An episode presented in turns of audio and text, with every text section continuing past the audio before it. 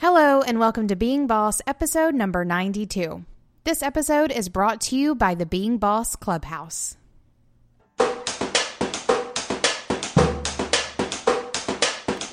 Being boss in work and life is being in it.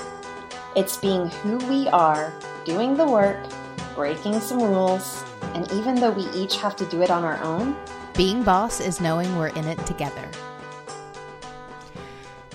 We are so excited. Today we are talking to Tara Gentile. She is a business strategist and creator of Quiet Power Strategy, but she is also our friend and mentor. We've been working with Tara for a little bit now and cannot wait to share this episode with you. We talk with Tara about, oh gosh, everything from lifestyle versus legacy businesses. We talk about what we've learned masterminding with her. We talk about building offers versus systems and being brave enough to focus on one thing at a time. And finally, we talk about how to design your business to make more money and why there is no shame in that money game. So you can find more about Tara at taragentile.com. You can also learn more about her program at quietpowerstrategy.com. And then finally, her podcast is a must listen if you want to learn how to design a business that makes more money. It's called Profit Power Pursuit with Tara Gentile. So, what's the secret to being boss? The secret is that there is no secret. There is no single formula, course, or book that will teach you what you need to know in order to have anything and everything you want. But here's what we've learned along the way being boss is setting up a solid foundation built on intention. It's understanding how to define success on your terms. It's committing to big ass goals. And it's breaking those big ass goals down into small, actionable steps. It's about making faster decisions, trusting yourself to see it through, enjoying the process along the way, knowing how to measure what's working and what isn't, and surrounding yourself with smart, ambitious friends along the way. Those are the secrets to how bosses get what they want. We know you want an online business that allows you to make money doing what you love. And, boss, we've got you. The Being Boss Clubhouse is where we teach you how to be boss of your life and work. The Being Boss Clubhouse is a two day online real time retreat followed by 12 months of ongoing community support, monthly masterclasses, and secret podcast episodes. We're only accepting 25 members for our next online retreat. Learn more and apply to join at beingboss.club slash clubhouse. Tara, we're so excited to hang out with you today. We interviewed you a long time ago, but since then we've become a lot closer. And Emily and I wanted to bring you back onto the show to really talk about what we've been learning from you firsthand and share more about what you've been thinking a lot about lately. I'm stoked. I think this is gonna be great. God, I almost feel bad for Corey. I hope we don't like get into fits of giggles or anything too terribly embarrassing. So we'll see how it goes. We won't, or maybe we will. right? So, a little bit of background and context. Um, Emily and I actually started working with Tara maybe what, five ish, six ish months ago. We hired Tara specifically, or we joined a mastermind group with Tara specifically to work on leveling up being boss. Being Boss accidentally started making money in its first year and turned into a business that required its own bank account. And we had a lot of really amazing organic growth, but we wanted to start really thinking about how we could grow our brand and our bank account very strategically. And I was so nervous about it going into it because I thought, what if we change what's been working for us and it doesn't feel as authentic or as meaningful? So you're someone that I've been following for a long time, and I feel like you are very generous with your gifts of knowledge, but at the same time, you're not ashamed of wanting to build a business model that makes a ton of money. So let's talk a little bit about that. Sounds good to me. These are my favorite topics. All right. So I would be curious. This might be a little bit self serving. but I would Tell be curious about your business model there, Tara. no, actually, I want you to tell us about our business model. Like, I'm I'm oh. curious to hear kind of your insights as far as being boss goes, and us wanting to grow this thing that started organically. And I'm asking this because I think that a lot of business models do start with creative entrepreneurs accidentally starting a business and really wanting to keep the heart of their business in place while at the same time scaling and growing in a strategic way. So feel free to use being boss as an example, or maybe just talk more generally about staying authentic, staying meaningful, staying generous while also getting strategic and building your business. Yeah, I think this is a really great place to start because it brings up an important conversation that the three of us had a few weeks ago. Um, and I mean, I have to just kind of start off by saying that while I intended to start a business when I started my business, I certainly didn't intend to have the business that I have now. Um, I had no idea what it was going to look like, how much money I was going to be able to make, uh, you know, what that model was going to look like, what I was going to be doing. Gosh, eight years later. Um, so I'm right there with you guys. I'm right there with all the listeners who have started something kind of ad hoc, spontaneously have discovered that they could make money doing something that they love, something that they're passionate about, uh, something that comes really naturally to them. Um, but then, you know, very quickly also realize that that's not enough. and that if there's not a system behind it, uh, you know, it can peter out, it can stagnate, it can require a lot more work from you than you want to, give it. Um, and I do also think that this idea of, um, you know, keeping it natural, keeping it organic, keeping it genuine and authentic is also a really key part of how you build out a business model because a business model is a system for making money. And that's incredibly important. Actually, a business model to define it so that everyone knows is a system for creating, delivering and exchanging value. And that's really important. Those three pieces. You have to have all three pieces in place creating value is not the product that you deliver, the service that you deliver. That's the delivering part. We'll get there. creating value is helping people experience a change, helping them experience results. I like to say value is transformation. So whatever transformation, whether small or large, that you're helping your customers or your clients create, that's the value that you're creating. That's why they pay you. They don't pay you for your product. They don't pay you for your service. They pay you for the transformation that you create for them.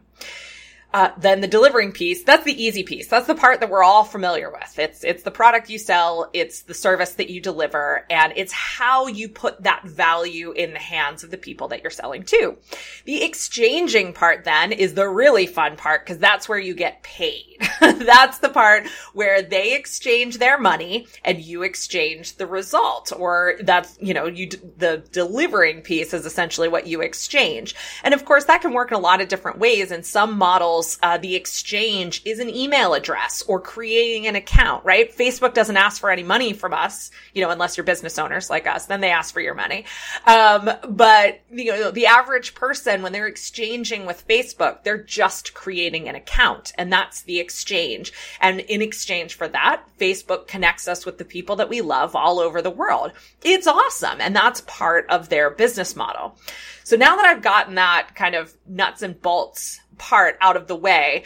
Um, I think one of the things that's been really unique about the being boss business model that we did talk about a few weeks ago, um, and that's something that's very similar with my business model as well, is that we both run super uh, not to pat myself on the back, but super generous businesses where we're always focused on just putting as much as possible out into the world to help people do what they want to do. You guys do it in the form of your podcast and your blog and the free Facebook group and all the other things that you put out. Emails, checklists, uh, content upgrades, PDFs, all that good stuff. And you are just spewing all of that free goodness all the That's time. That's definitely what it feels like. Yeah. that is such a good word for it. Strategically spewing. um, um, so you're putting all of this good stuff out there and that then is creating value for all, you know, any aha moment someone has when you're having a discussion on the podcast. Anytime someone uses a checklist to plan a blog post or a campaign or to hire a new team member, uh, you're helping them create a change and you're creating value for them. Uh, and all of that content is just how you deliver that. I do the same thing with my podcast, with my blog, with my emails. I do that when every time I get on Creative Live and deliver my best content for free to thousands of people. Um, and that that free part of this is so important to me as I know it's so important to you guys. Um, but in doing that, we're also creating a demand for additional support. People want more of what we've got. The more we give, the more they want. And so I feel pretty strongly that um, a really great way, not the only way, but a really great way for businesses like yours and mine uh, to go about creating a revenue model out of the business model that you've already created in terms of giving away all this free stuff is to focus on a high end product. Um, now that's not to say that you can't have smaller things in there as well, but the difference in value between what you can offer for free and what you can offer for say 20 bucks or 50 bucks is pretty negligible, right? So why not just give that stuff away for free? You've got to be producing at an incredibly high volume to make a 20 or a $50 product make sense as a revenue generator. Um, and you're already doing that with free stuff so why kind of, you know, why mix it up with a paid product there that's really not going to pay you very much unless you are just cranking them out, um, and cranking through the sales as well. And so that's why I love looking at a high end model for businesses like ours, uh, because that's how we can create the biggest differential between the value of working with us, uh, accessing our brains, getting into uh, the kind of systematic or method, uh, you know, methodical ways of working through what we know or what we've created, um, and then the free stuff that we put out. That's, that's where the biggest differential is. Um, and so that means that by and large, we're going to be working with smaller groups of people. Now that doesn't necessarily mean small, right? It could mean 50 people at a time. It could mean five people at a time, uh, like we do in the mastermind. It could mean 24 people at a time, like I do in our virtual retreats. And I think you guys are doing a similar size, um, with the clubhouse now. And so, um, you know, it can mean all these different group sizes. It can mean 150, right? Like we had, we did a high end conference with 150 people. Uh, and that was a valuable small experience as well. It wasn't a thousand people or 3,000 people like they might have at World Domination Summit, but it's a different model and it's a different way of delivering value to people so that they are receiving uh, as great a value as possible. So I think I'm probably starting to to veer down a, a path where we should stop, but um, that's um, that's how I look at businesses like ours, and I think that that's how we maintain also as much of the organic growth, as much of the authenticity, and as much as the generosity as possible. Uh, you know know, while still creating something that can put a, a lot of money in our pockets. And there are uh, six figure businesses built that way. There are seven figure businesses built that way. There are eight plus figure businesses built that way. Uh, it doesn't have to mean that you're settling for, uh, you know, a, a a quote unquote lifestyle business. You can build a legacy business. You can build something that's a lot bigger than you. You can build something that you can sell later on and still have this very authentic, organic, um, generous free model that then is layered on top with a high end service or high end uh, product as well. Was that too much? Um, No, it was perfect. okay. And, and and I love that you that like we start with business model because that was one of the first things that you really made us dive into uh, whenever we started working with you because Kathleen and I walked into the mastermind thinking, all right, we have this bomb ass podcast, we have sponsors, like we got this. And then one day you were like, so guys, what is your business model? And Kathleen and I look at each other like, uh, uh I don't know.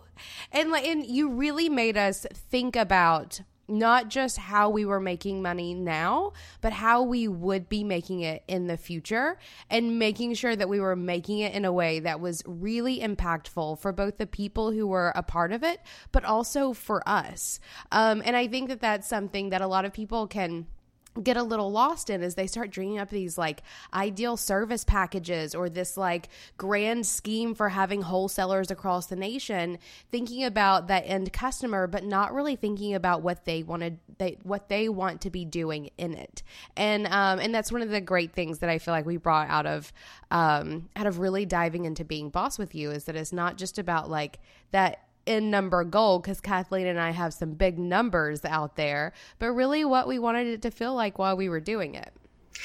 Yes, I'm so glad you brought this up because you guys, if you don't mind me getting into some of the problems that you came with, go for um, it. I th- because I think the problems that you came to me with are so common, and whether you're operating in a high end model, uh, like I just discussed, or whether you're operating in a volume model or you're operating in a service model, like these are problems that most business owners uh, deal with at one point or another. So the first one is you guys had a set of offers. You didn't have a model.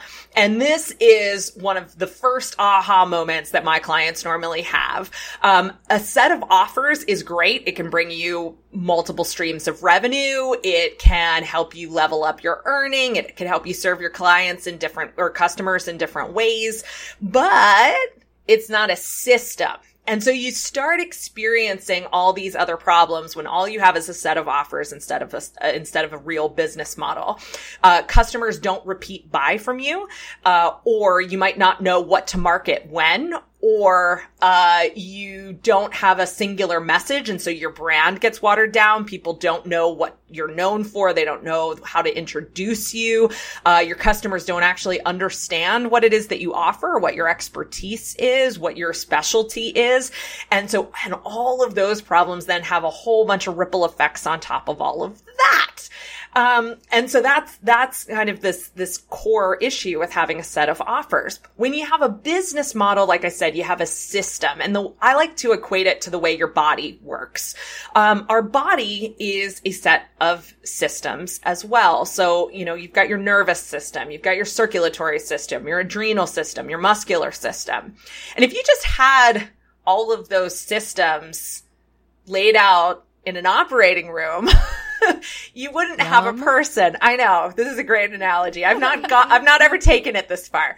Um, you wouldn't have a real person, right? You would have an anatomy classroom, and yes, that would not be super pleasant, and you you wouldn't be having very much fun.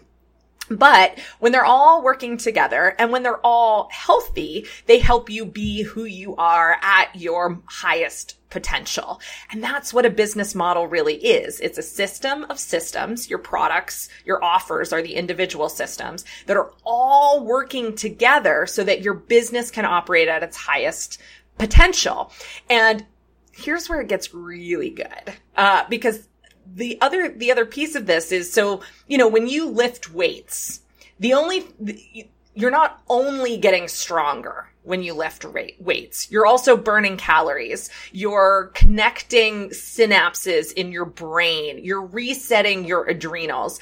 And it works exactly the same way in your business. So that when you're promoting one product or one offer when you have a strong business model, you are going to reap benefits from that later on in your business model. So for you guys, when you throw an amazing boss vacation, you're not just throwing an amazing boss vacation and marketing that and selling it and creating that experience for, for customers or clients. Ideally, you are also selling out the clubhouse at the same time. And you don't have to do any more work other than maybe say, Hey, you know what a great way is to keep the boss vacation going? It's to join the clubhouse. That's all you have to do because they're already sold on that one piece of the puzzle. So just like lifting weights helps you reset your adrenals and lose weight, uh, you know, focusing on one product, one message is going to have ripple effects through your whole business model so that you're, you're getting paid down the line exponentially more for a small amount of work that you put in in one place of your business model.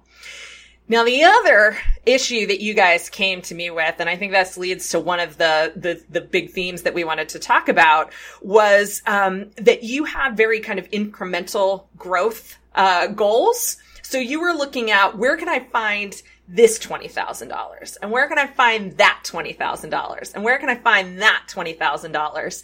And with the kind of goals that you guys had, it was clear to me that you are not going to meet your goals $20,000 at a time or $10,000 at a time or even $50,000 at a time. You really needed to be looking at where you could get a six figure win uh, a, a, few times over to be able to meet your goal. Uh, and this is another big mistake that I think people make is that they're just, they're looking to fill gaps or they're looking to, you know, all right, last October I made $8,000. So how am I going to make $9,000 this October? That is not going to help you.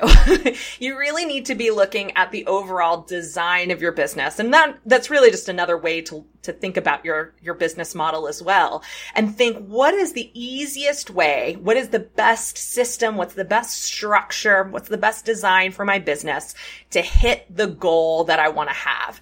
You don't do it 10 or 20 or even $50,000 at a time. You do it by going after solid wins that actually get you closer to that ultimate goal that you want to have. And also, unless you want to be reinventing your business model every year, you don't create a design that gets you to, to the to the number that you have in mind for 2016, you get yourself, you create a design based on the number you have in mind for 2019, for instance. And I think that's another yes. thing. Yeah. and so that's another thing that we were really able to look at is where do you guys want to be a few years from now? And how can we design a foundation, a model for your business that it's not going to get you there this year, maybe. It may not even get you there next year, but it's it's put the right pieces in place so that you are working now towards your revenue goal for 2019 or 2020. And that's a lot more secure, fun, exciting, engaging place to be in your business than just trying to make a thousand dollars more than you made a year ago. All of it, yes. Preach. This is why we love you so much. Right. So I want to rewind a little bit because something that you said stuck out, and I just want a little bit of clarification around it. Whenever you talk about building a lifestyle business versus a legacy, tell me more about what you mean there. Sure. So um, I have to say that the the person I've most recently seen using that language is Alexis Neely, um, and there's a few there's different words that people use, although lifestyle is pretty consistent. A lifestyle business is a business that you're designing to pay yourself the salary that you want to make, essentially. So the business revenue and your salary aren't all that different. You know, even if you still have a 40 or 50 percent profit margin, it's not that different between revenue and your income.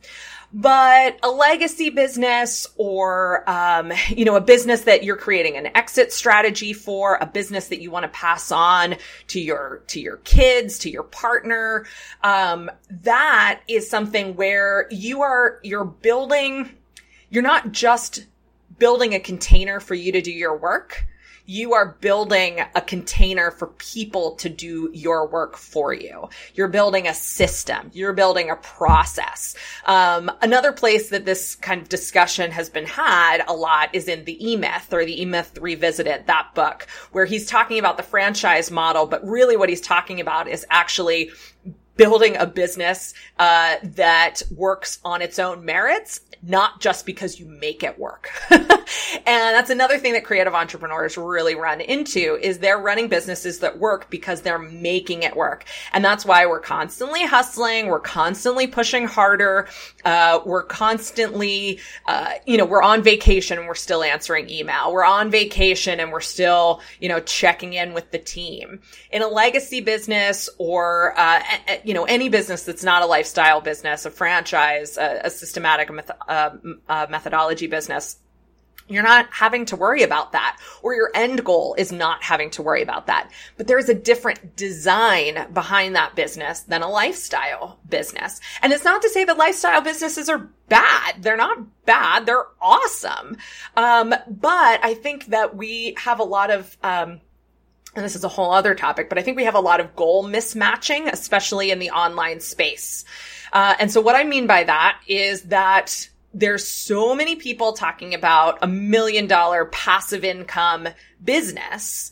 And there's a lot of people hearing that that are conflating that with a design business, a coaching business, um, a, a, an online program business, a retreat business. And it's not to say that you can't be a life coach and have a million dollar passive income business, but the model is completely different. Your business is not going to look like a life coaching business. It's going to look more like Tony Robbins business. And you don't have to have, be Tony Robbins to have Tony Robbins business design or business model.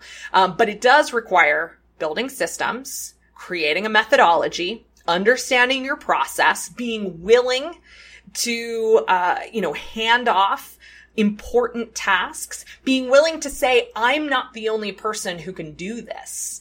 Um, and that's a big part of this too. Uh, a lifestyle business, you're the only one who can do this. Uh, in a legacy business, anyone or maybe not anyone, but anyone qualified could do it, right? You can train someone to do what you do. There's a process, a system, a met- methodology that someone else can follow. And that's what's valuable. Not you, not your work, but that methodology. Okay, let's go here for a second because this is something that makes me super, or at least a couple years ago, made me super uncomfortable. I feel like I've gotten past it a little bit. Yeah, she may still be breaking out in hives over there. Well, uh, whenever I think about whenever I think about Braid Creative, for example, mm-hmm. Braid Creative is my agency, and I started it from the ground up, and it's where I really developed my personal brand, and I started to learn that you could leverage who you are to be a financially lucrative money making machine, right?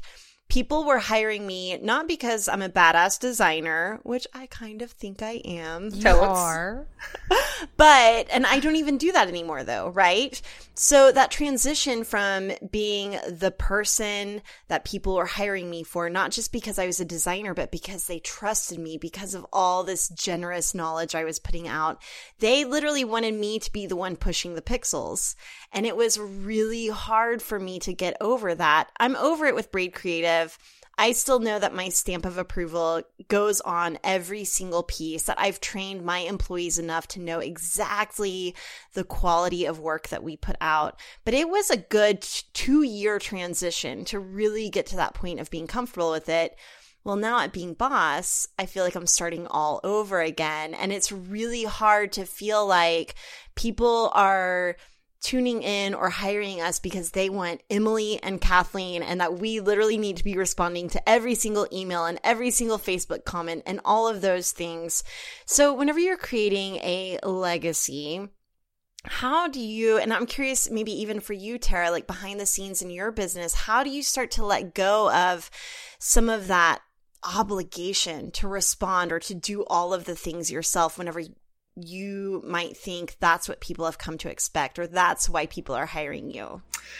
Yes. Okay. Um, I have, I could talk all day just about this question. So let me start with where you started, which is building brands around, uh, who people are, what makes them unique, what makes them compelling. Cause I feel really, really passionate about that too. Um, and I take it even further, uh, with, you know, with quiet power strategy. That's our whole thing is what makes you unique and compelling. And how do we fit that not just into your brand, but your business model, the products you develop, how you understand your customer, the marketing campaigns and sales campaigns that you put out there. Um, and I think that this is again a big point of confusion, a big misconception, especially in the creative entrepreneur online space uh, because there are a lot of businesses out there that say you can get paid to exist. And I hate that.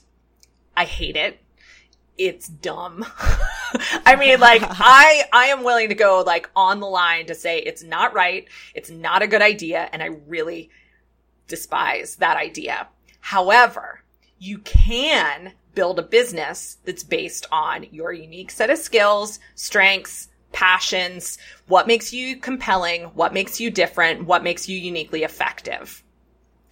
But wait, just yeah. to clarify real quick, whenever you don't like the idea that you can get paid by being who you are, in whenever you say that, like what comes up? Is it this sense of entitlement that like you don't have to to do the work or you don't have to have the skills like that people are just going to hand you money? Does anyone actually believe that?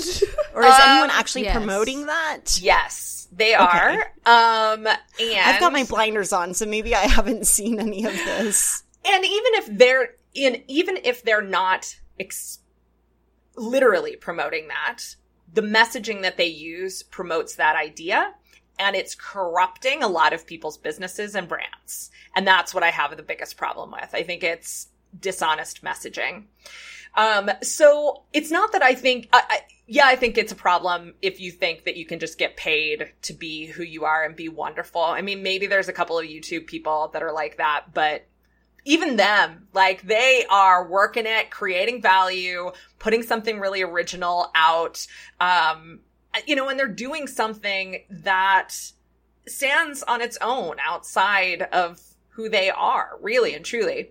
Um, I think it's more that it's a very self-centered way to approach your business. Um, you are not who who powers your business. You are not the center of your business. Your customer is the center of your business. And you can create a container for that customer that is unique to you and that's built on what you value.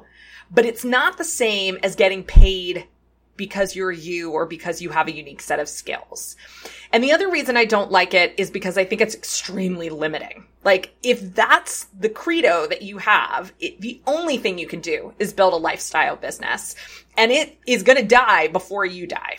and that sucks. Because the only way you get to retire with a lifestyle business is if it keeps going, uh, while you're still, you know, even if you retire, right?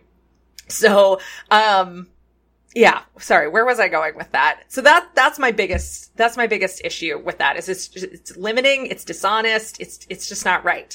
Um, but i think you can build something bigger that's still based on you and i know that that's what you guys do at braid and that's what you've done with braid too. That's what the braid method is. You've created a methodology that uh, that you could if you and tara wanted to turn around tomorrow and sell it to another agency you would have a very nice payday from that right? And that's super duper important. And so what you guys learned New idea.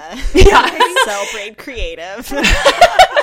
well, we could talk about licensing models then too, but um, uh, you know, it's so that's what you've done with Braid. You realized that you didn't own a design business. You owned a business that has a methodology that's extremely valuable. Right now, you guys are the only ones that sell it. Uh, but in the future, there could be 20 or 50 or 150 different agencies selling the Braid method. Uh, and eventually you could sell the whole kit and caboodle. So with being boss, one of the realizations that we also had early on with you guys is what kind of company you were building. And it wasn't that you were building the Emily and Kathleen show company. And it wasn't that you were building the, even a content company. Cause when you came to me, what I assumed you were creating was a content company. But then it became very clear that what you were building was a community company. You have a company that creates a community and the community is what's valuable. And sure, you guys have a show where you know, you're the, you're the focus of that community. But what's valuable about what you guys do is the people that you bring together. That's why the boss vacations have been so successful. They're not actually about you. You could make them about you. You could make a lot of money making them about you, but you can't build a legacy making them about you because you can't sell you. However, someone else at some point, some other co-host, some other set of people could come in and continue fostering the community that you've built. It might be rough at first, but it could be done. And the more decisions that you make in your business that are based around fostering the community as the value aspect of what you're doing, the less dependent that business is on you. And I think that is so important as you guys continue to hone your business model, as you continue to hone your brand, as really, you know, really defining this is a community company. The most valuable part of what we do is the community. And so anything, any decision we make needs to be made in the spirit of nurturing and bolstering that community. So let's talk about that for a second because I think that was one of my biggest takeaways in working with you is to really figure out what's working and double down on that one thing. To be and that's coming exactly from you. I've started i've adopted double down. You say it all the time i do. but really double down and and place your bets in one area and focus on it and watch it grow. If it has more potential to grow, put all your focus there. And this comes down to even business model, funnels, everything, your chief initiative, which is what we talked to you about uh, about the first time that you came on the show. And so really figuring out that the community was the center of our business has really helped us create a business model around that. It really helped us tame the ideas because I think that's obviously something that a lot of creatives sincerely struggle with is like all of the ideas. And God knows Kathleen and I are right in the middle of it. And you put two of us in one business and our like list of ideas is ridiculous. Um so giving us some structure or just the idea that if you find the thing that works and you double down on that thing, then you'll have a bigger impact. Really helped Kathleen and I rein things in so that we weren't doing all the sparkly things because God knows we could and it'd be amazing, but it'd be more amazing if we make the one thing really awesome. But we created a container where we could still do all the things that we want to do, but still focus on selling just one thing. So to get really specific, just to make it clear for anyone listening how this actually works, is Emily and I were scrambling for one offer at a time. We, we were talking about launching the chalkboard method as an offer, as an offering. We were talking about maybe we could create a program around how to do project management in Asana, and mm-hmm. that would we be an offering. Gr- we were doing coaching and thinking about doing group coaching, and we were looking at mastermind groups and and all one-on-one services. We had a lot of different services and models and products that we could create and then sell one launch at a time. And what Tara really helped us see is that if we really just focused on our Being Boss community and our clubhouse offering, we could give a lot of support and create a lot of things that we want to create, but within the context of the clubhouse. So now they're getting all of the best of us. They're paying for it. We're being compensated for it, but it's all just one thing that we can really focus and systemize our launches around. So that has been so helpful for us. And I've taken it to all aspects of my life. Like, what can I double down on? How can I just focus on one thing at a time? Yeah, I mean, this, uh, uh people might also be familiar with it kind of with the Pareto principle, right? Uh, the 80 20 rule that 20% of your effort gets you 80% of your results. Um, and I think for a lot of entrepreneurs, what that really means is that we can stop doing 80% of the crap that we're doing because it's not really getting you results. Would you be willing to sacrifice that extra 20% to cut down to one day a week of work? I mean, I think the vast majority of us would say yes, right? Yes. That's a, that is essentially what we're talking about. Is what if you guys didn't have to launch eight, ten different products to hit your revenue goal? What if you only had to launch one product to hit your revenue goal. That's the idea. Now, I'm not going to, I'm not saying that every single business owner is going to find that one thing that's going to get them to where their revenue goal is. We don't have just one thing in quiet power strategy world, but we have a few different uh, versions uh, of something very similar so that any, like I said earlier, anytime I promote one thing, we're feeding the whole business model. And so what we really focus on is, um, you know, our focal point is moving people along their entrepreneurial journey. And so we're training, we're nurturing, we're supporting, uh, and we have a clear system for doing it. That system is our one thing, even if there's kind of multiple ways to work with us uh, along that one thing. For you guys, I mean, you really do, uh, you know, with a, a couple notable exceptions, have this one thing that can be the focal point of everything uh, of everything that you do and also your entire revenue goal too. Um, and it's not putting all your eggs in one basket, which I'm sure some people are thinking like, well, what if the clubhouse explodes tomorrow? The clubhouse isn't going to explode tomorrow. That's kind of the, that's the nature of a product like that. Um, and and so you don't have you don't have to worry about that plus you've got this whole ecosystem built around it uh, you know putting all your eggs in one basket is deciding that um, you know you're only going to go with search engine optimization and then the next time the algorithm changes you're screwed uh, because you don't know how to get people to your offer that's putting all your eggs in one basket but creating a system creating an ecosystem around a single focal point um, is a really tried and true way to build a business. I mean, look at all of the ginormous businesses that do that. Google does it.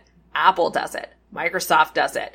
Um, IBM has done it, then they got away from it, they tanked, and now they're back to it, you know? So this, this isn't something that's for teeny tiny businesses. This is something that's for all businesses.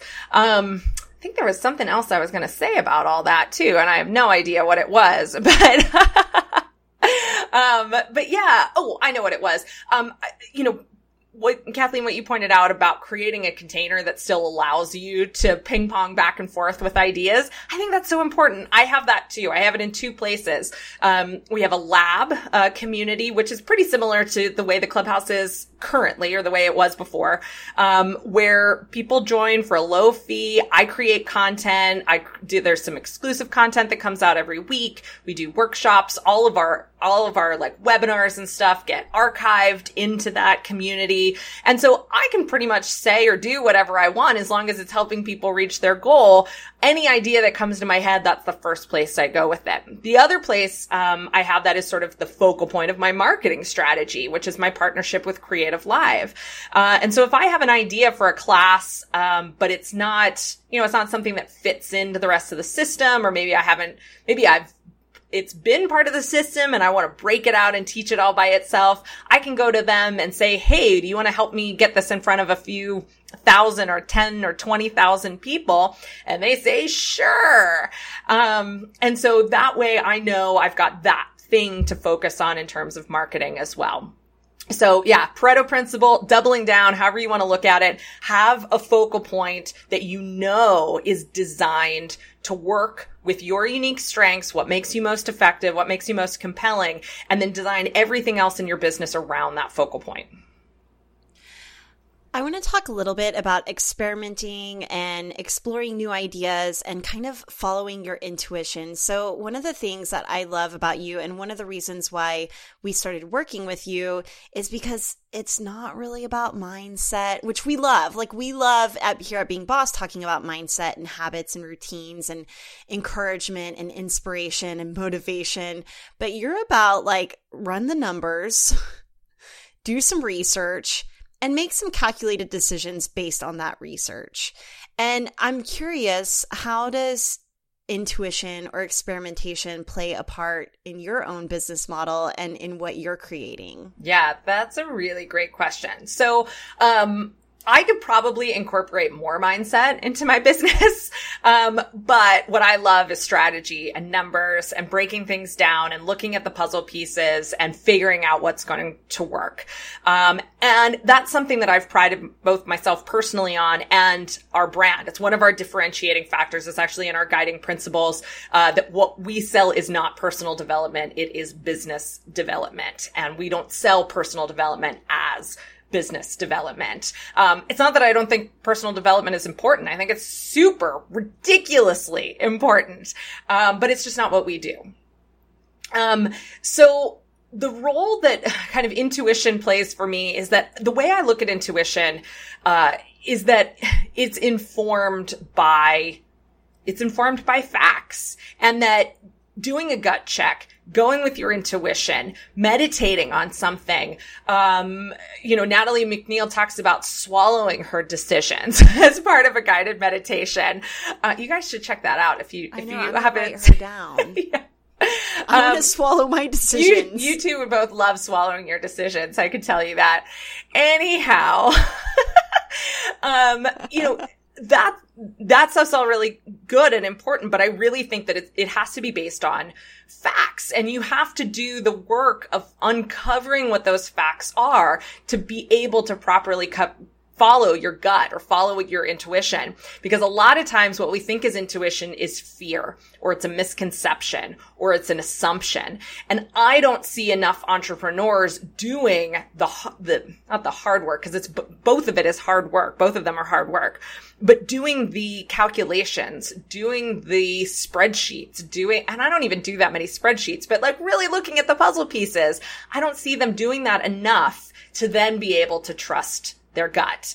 Um, because I don't think it's just a feeling. I think that our feelings that, that, it, that intuition is really guided by uh, objective knowledge. Um, and that our intuition helps us make the best use of that objective knowledge. Uh, but you have to have both. Um, so that's, that's what I do. I absolutely do d- d- gut checks. I absolutely go with my intuition. I know that when I've been procrastinating on something, there's a damn good reason and I need to get down to what that is.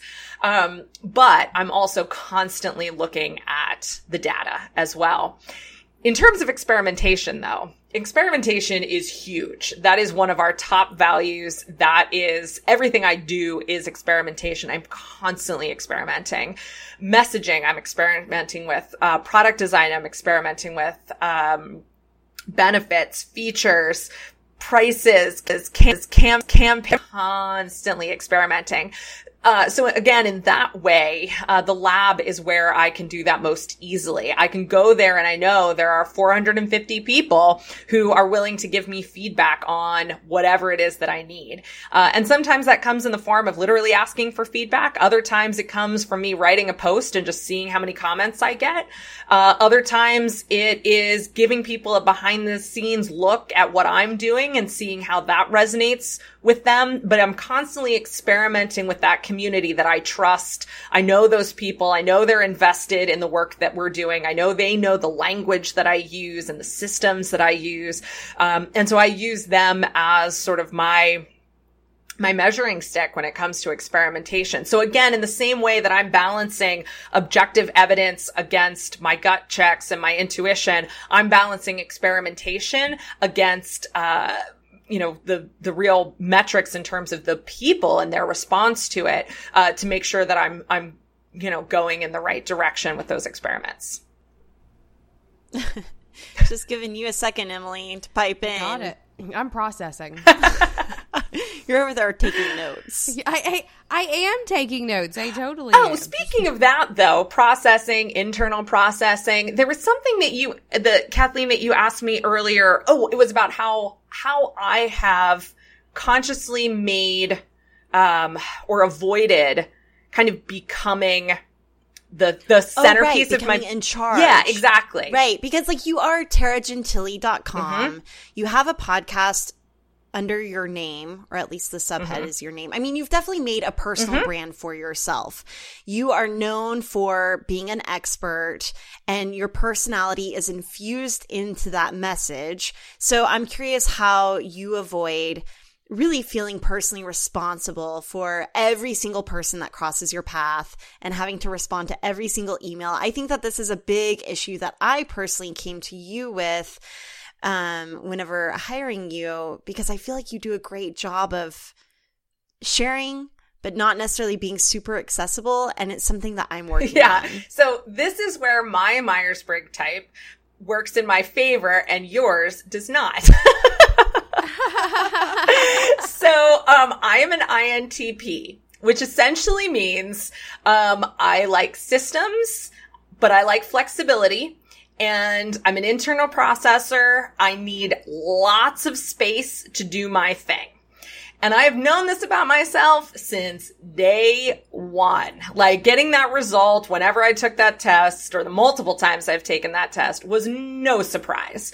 Um, it very, it is me to a T which means I've designed my business to give me space. So I think it was within the first six months, maybe it was within the first year of my business, I hired an assistant who was answering all my emails. I have not answered emails that come to my website address for seven years.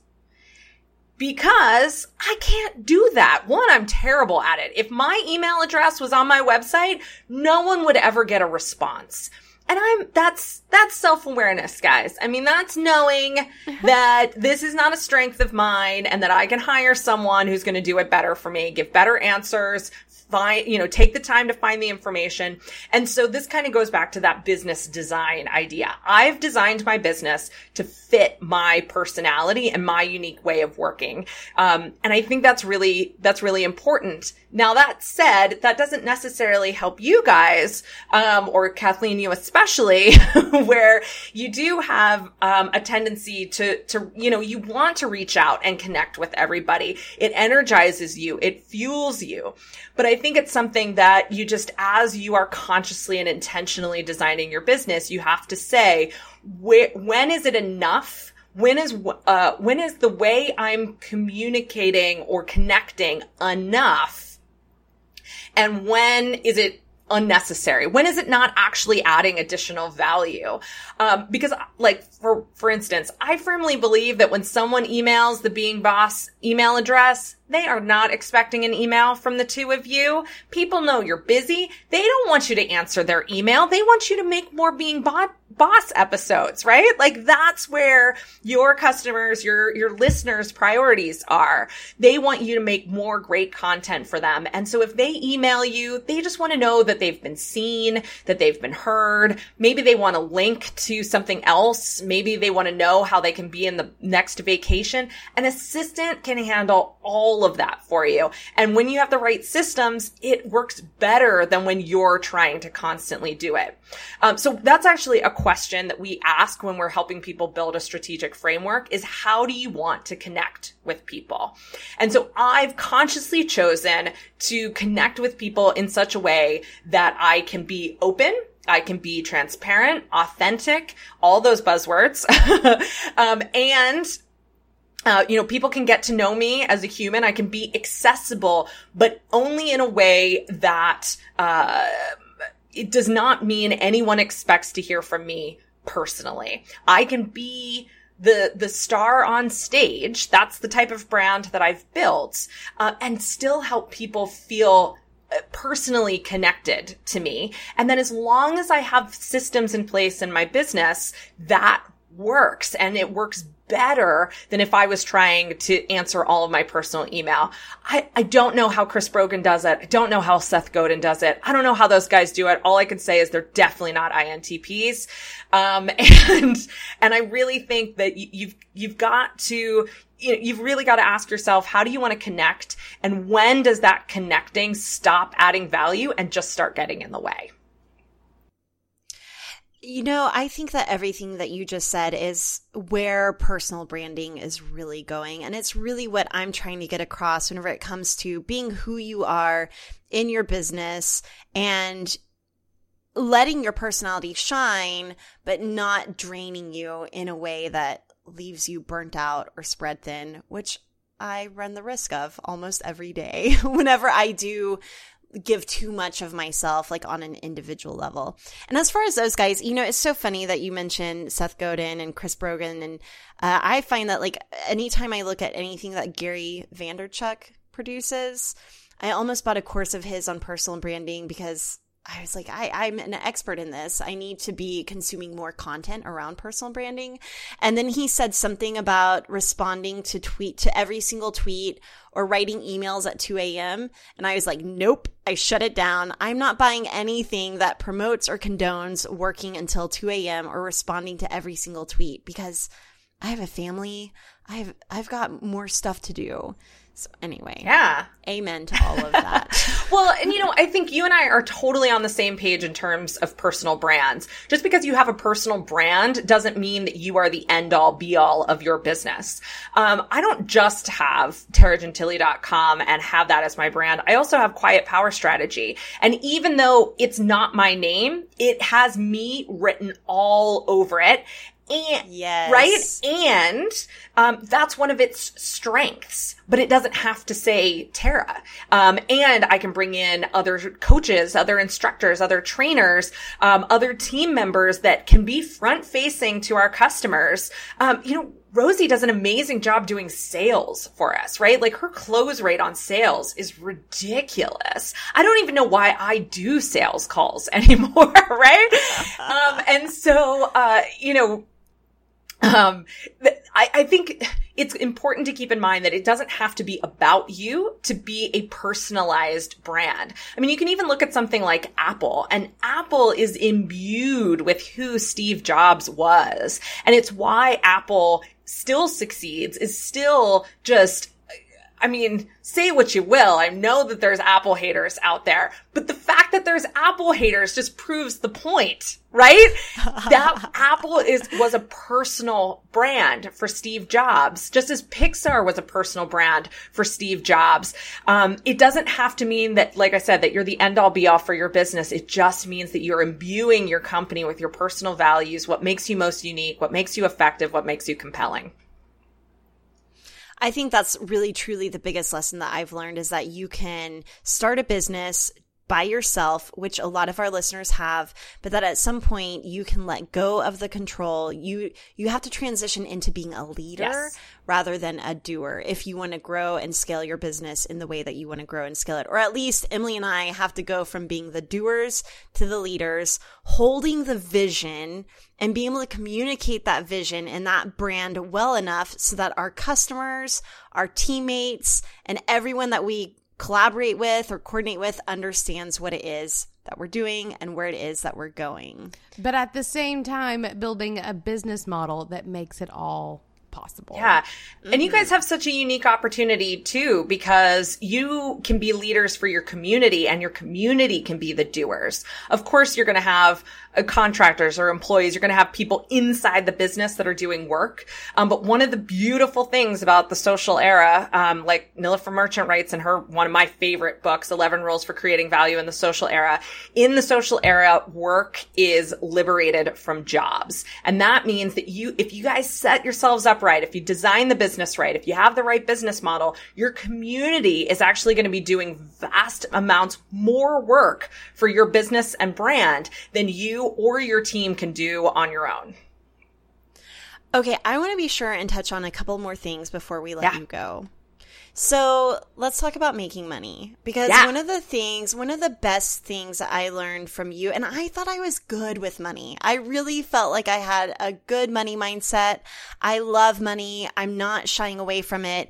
But you wrote an email about um I, I okay so here's what happened i'm seeing all this trend go on in facebook and in all these advertisings like create the six figure business create the six figure course. So then i saw backlash to the six figure business. And i know that a lot of our listeners are just trying to make $35000 a year doing what they love. And so we want to make sure that they feel seen and heard. So I started feeling like, yeah, who cares about the six figure business? When in fact, I care about it. Not only do I care about this six figure business, I actually care about maybe making a seven figure business and I want to be able to do it without apology. And so you've sent a couple of emails on the topic that I've received to my inbox that have essentially given me permission to think about the seven figure business, to be okay with the six figure business. So let's talk a little bit about money. Yeah, money. You gotta want it. and I think that, um, oh yeah, that backlash that you talked about, it's been driving me nuts because, um, I see it in the chat rooms on my webinars. I see it on Facebook comments. I see it in emails that come through. And it's exactly what you said. You know, we have readers, uh, listeners who are just wanting to make that $35,000, that 55, that $75,000, no matter where they're, they're at, they're just trying to, to get by with that. They're trying to replace their old salary. Uh, you know, they're just, they they've done, they've run the number, they, they've looked at their expenses and they know what they need to get by, right? They know what enough is. And I think knowing what enough is, is important. It's, it's huge for how you manage your money. It's, it's huge for how you spend your money, but it shouldn't dictate how you make your money. Uh, because making money is a, an indicator, it's a metric of the amount of impact that you're creating in the world, the amount of value that you're creating in the world. The more money you design your business to create, the more value you're designing your business to create when it's done correctly. And so if you want an impact, if you want to create value, you have to want money too. And that, you know, if you want to give it all away to charity, be my guest. Or if you want to set up a trust for your kids, be my guest. Uh, if you want to hire a team of a hundred because that's how much money you make and you want to take a salary of 75,000, be my guest. that's totally fine. We're not talking about that. We're not talking about living a life of excess. But what I, what I am talking about is designing a business that's creating the amount of impact that you want to create. Um, and so that's, you know, the, the emails that you brought up, that's what I was really talking about is that there is this misunderstanding that when you're making 35 or when you're making $75,000, that the way you get to 50 or 100 or 150 is to push harder, to hustle more. And this is one of the other really dangerous conversations that's happening online right now. This hustle at all cost or you know, hustle. It's just constant hustle. Oh, I hate that word. Mm-hmm. And there's a place for hustle. Um, but it's not in getting you from 50,000 to 100,000. Uh, you know, you're, if you're making $50,000 a year right now, your business is designed to make $50,000 a year right now.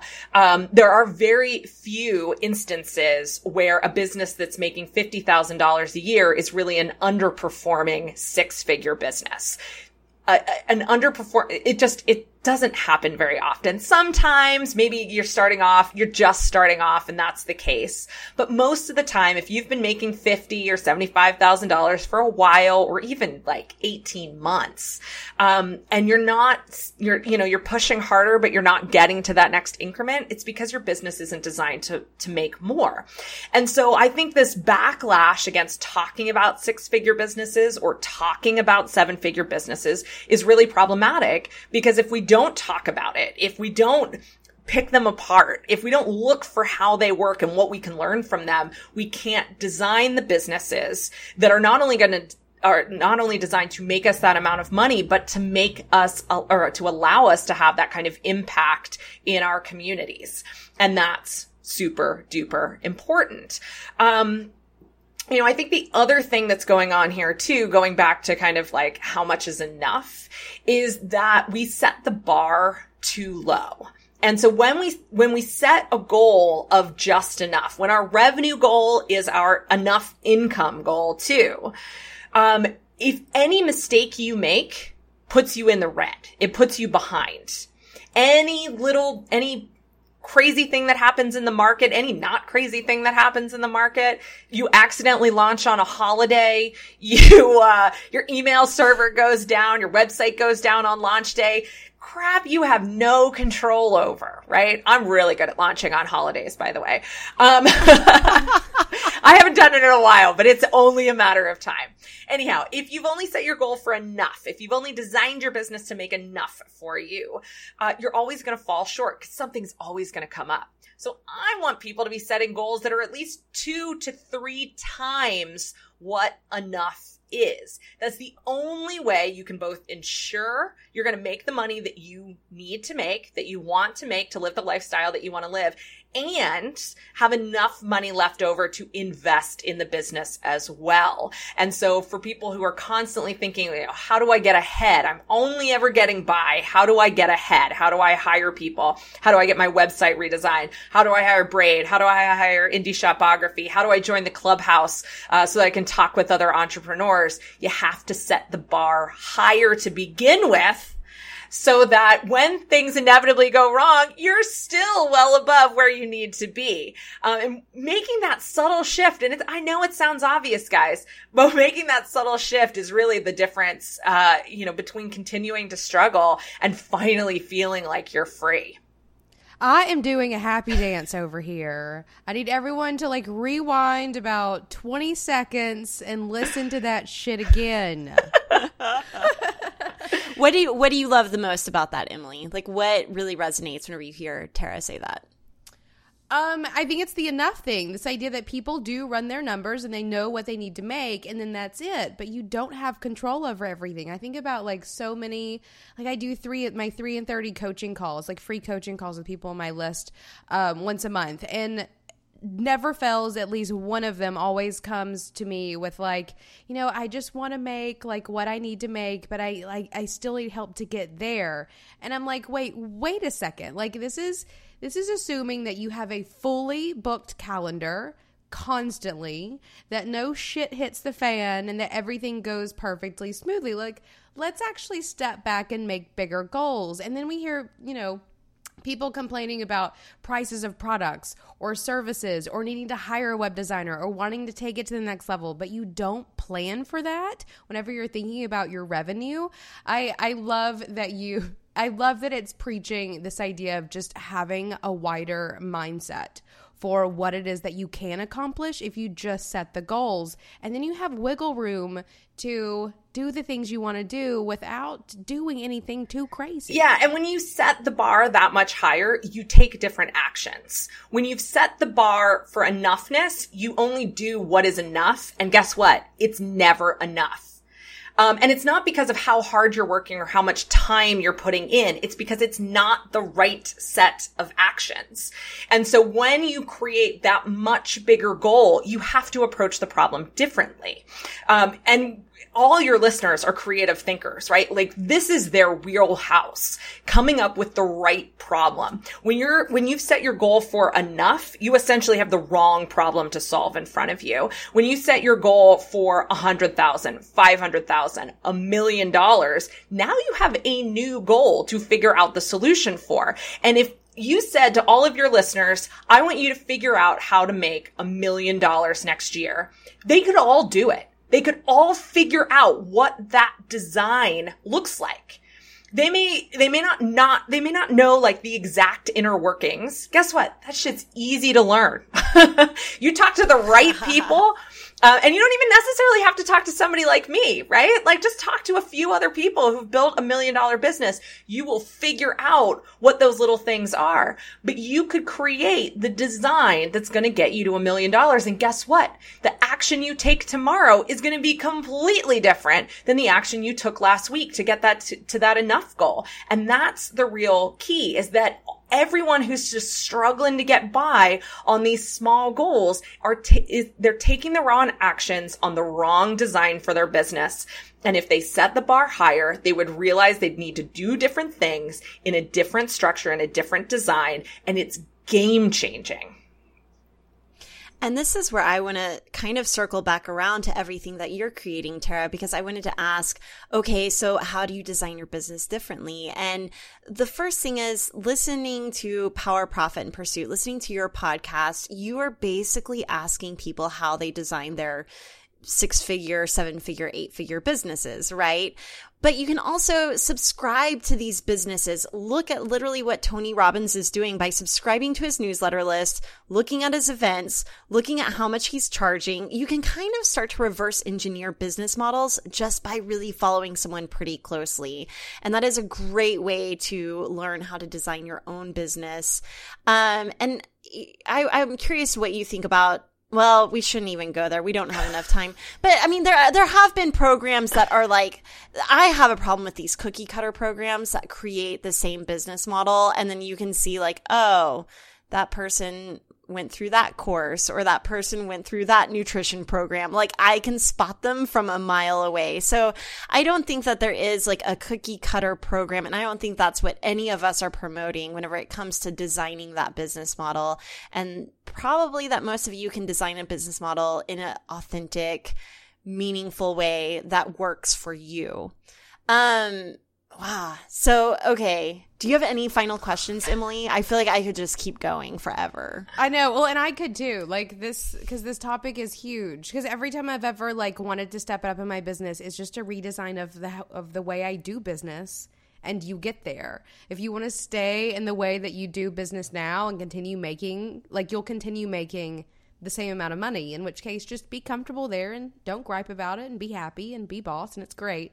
But if you want to take it to the next step take it to the like take your business to the next level. And that's what I was going to say. Emily and I made big goals for ourselves at the beginning of the year. And whenever we made that big goal, our behaviors changed. And one of those behaviors was hiring you and joining your mentorship program, Tara. It was it was a commitment to our goals. And sometimes those commitments cost money. Sometimes you have to put some skin in the game to really get committed and let your goal know that you're being serious. Yeah, absolutely. You know? Yeah. And you know, and it doesn't even, like, it doesn't have to be hiring someone like me. Like, I have a business design system. Like, you want it?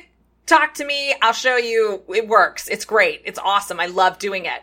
Um, but it doesn't have to be hiring me. Uh, when I interviewed Danielle LaPorte, one of the things that we talked about was how um, I forget what the exact example was that she used. I think it might have been going into a very fancy New York boutique and like looking at the ten thousand dollar handbags right? And yes, just she was talking about holding the handbag. Right. And for me, it was a house. I wanted to buy a house. It was never on my radar. I was not saving for a down payment for years and years and years. If I wanted to buy a house in the next, you know, six months, I needed to make money now, you know, and, and put, and be, to be able to put that down and really get what we wanted to get. And so for me, it was starting to pour through the real estate listings, deciding what that price point was going to be, deciding um, what that down payment needed to be and figuring out what was it going to take to make that happen now, not three years from now, not saving up, not waiting. I don't like waiting. I just got a new car yesterday too. Like I am not a wait. We walked, we rented the car that we wanted by chance. And then we're like, nope, done. We're buying this car tomorrow.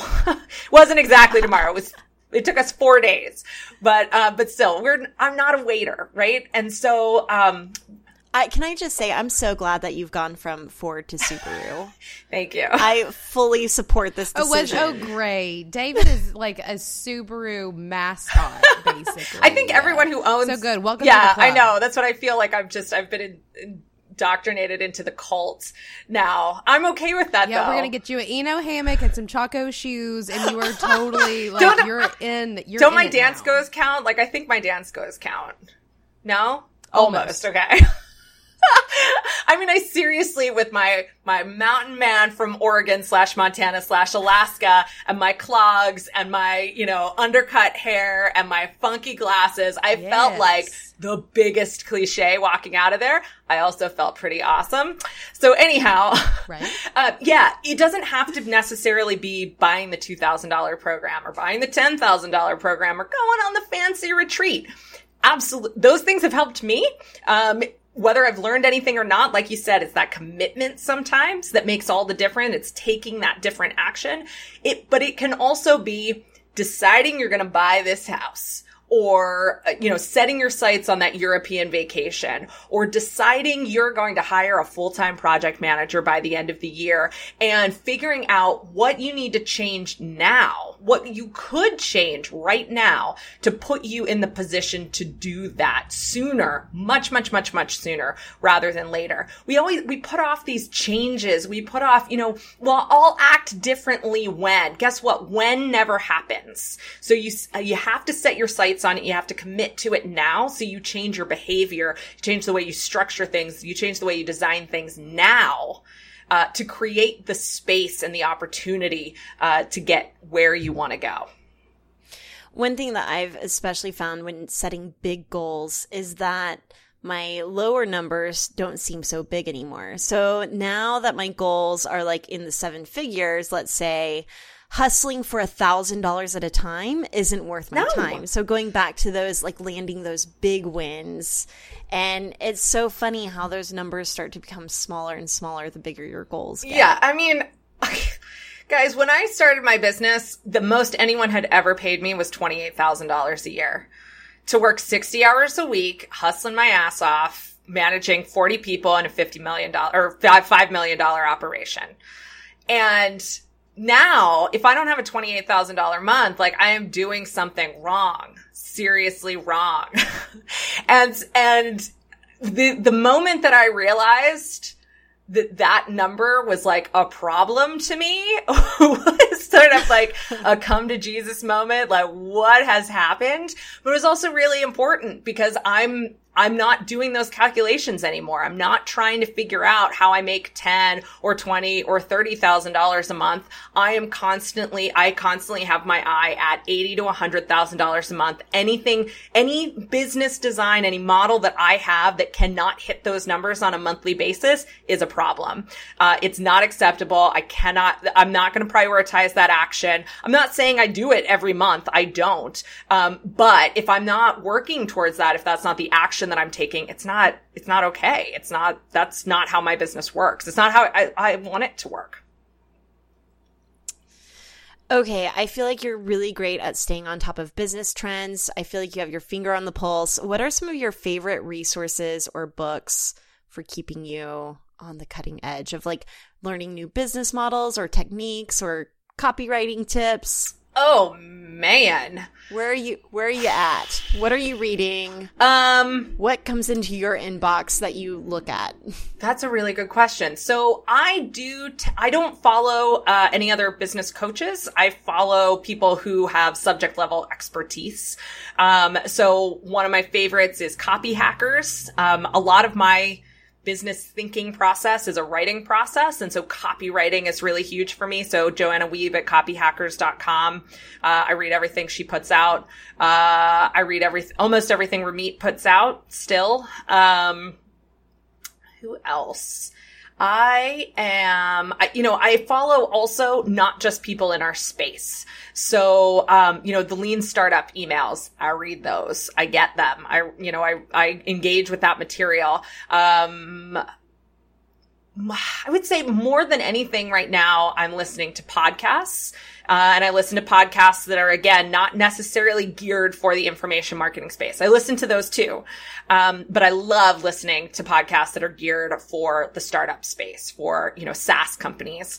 Um, I tend to seek out information that's not in my exact purview because it helps me think more creatively about the problems that I have and the opportunities that are in front of me. Uh, and I don't think enough people do that, but that's why I get paid the big bucks that because it's not always easy, right? It's not always easy to translate um, what's working in someone else's industry to what's working in your industry. Um, but I love doing that. So that's, that's kind of the big thing that I do. Um, and then for me, this has, uh, Brianna and I were playing with some new messaging the other day, and this year I declared as the year of the mastermind, um, and it has evolved into uh, what we are soon going to call the year of strategic serendipity.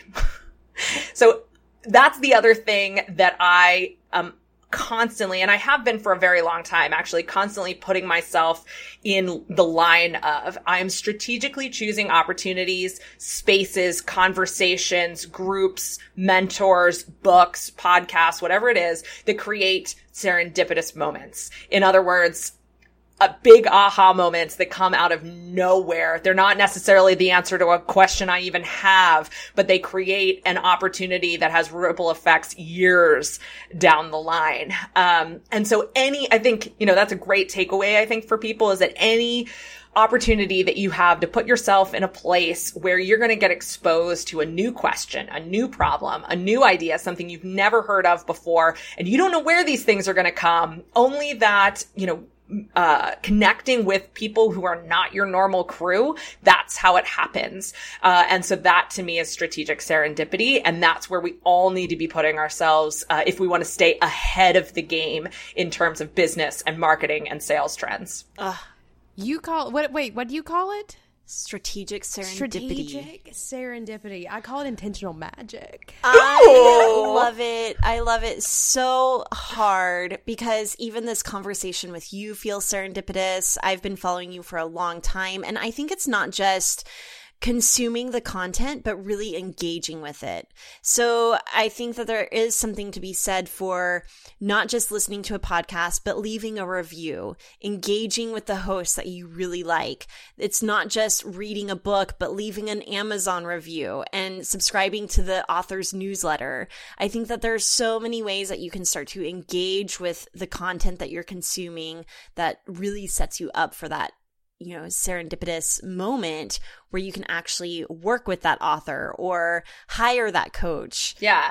And I, I think it. it. also means that sometimes finishing the book or even finishing the podcast episode is not the best use of your time. Sometimes it's listening to it for five minutes, getting an idea, shutting it off and making, like setting down an experiment. Like I listened to the perpetual traffic uh, podcast as an example. They are, they're in the information marketing space, but they are in the paid traffic kind of really super, not old, old school's the wrong word, but they're in the, the conversion marketing space, right?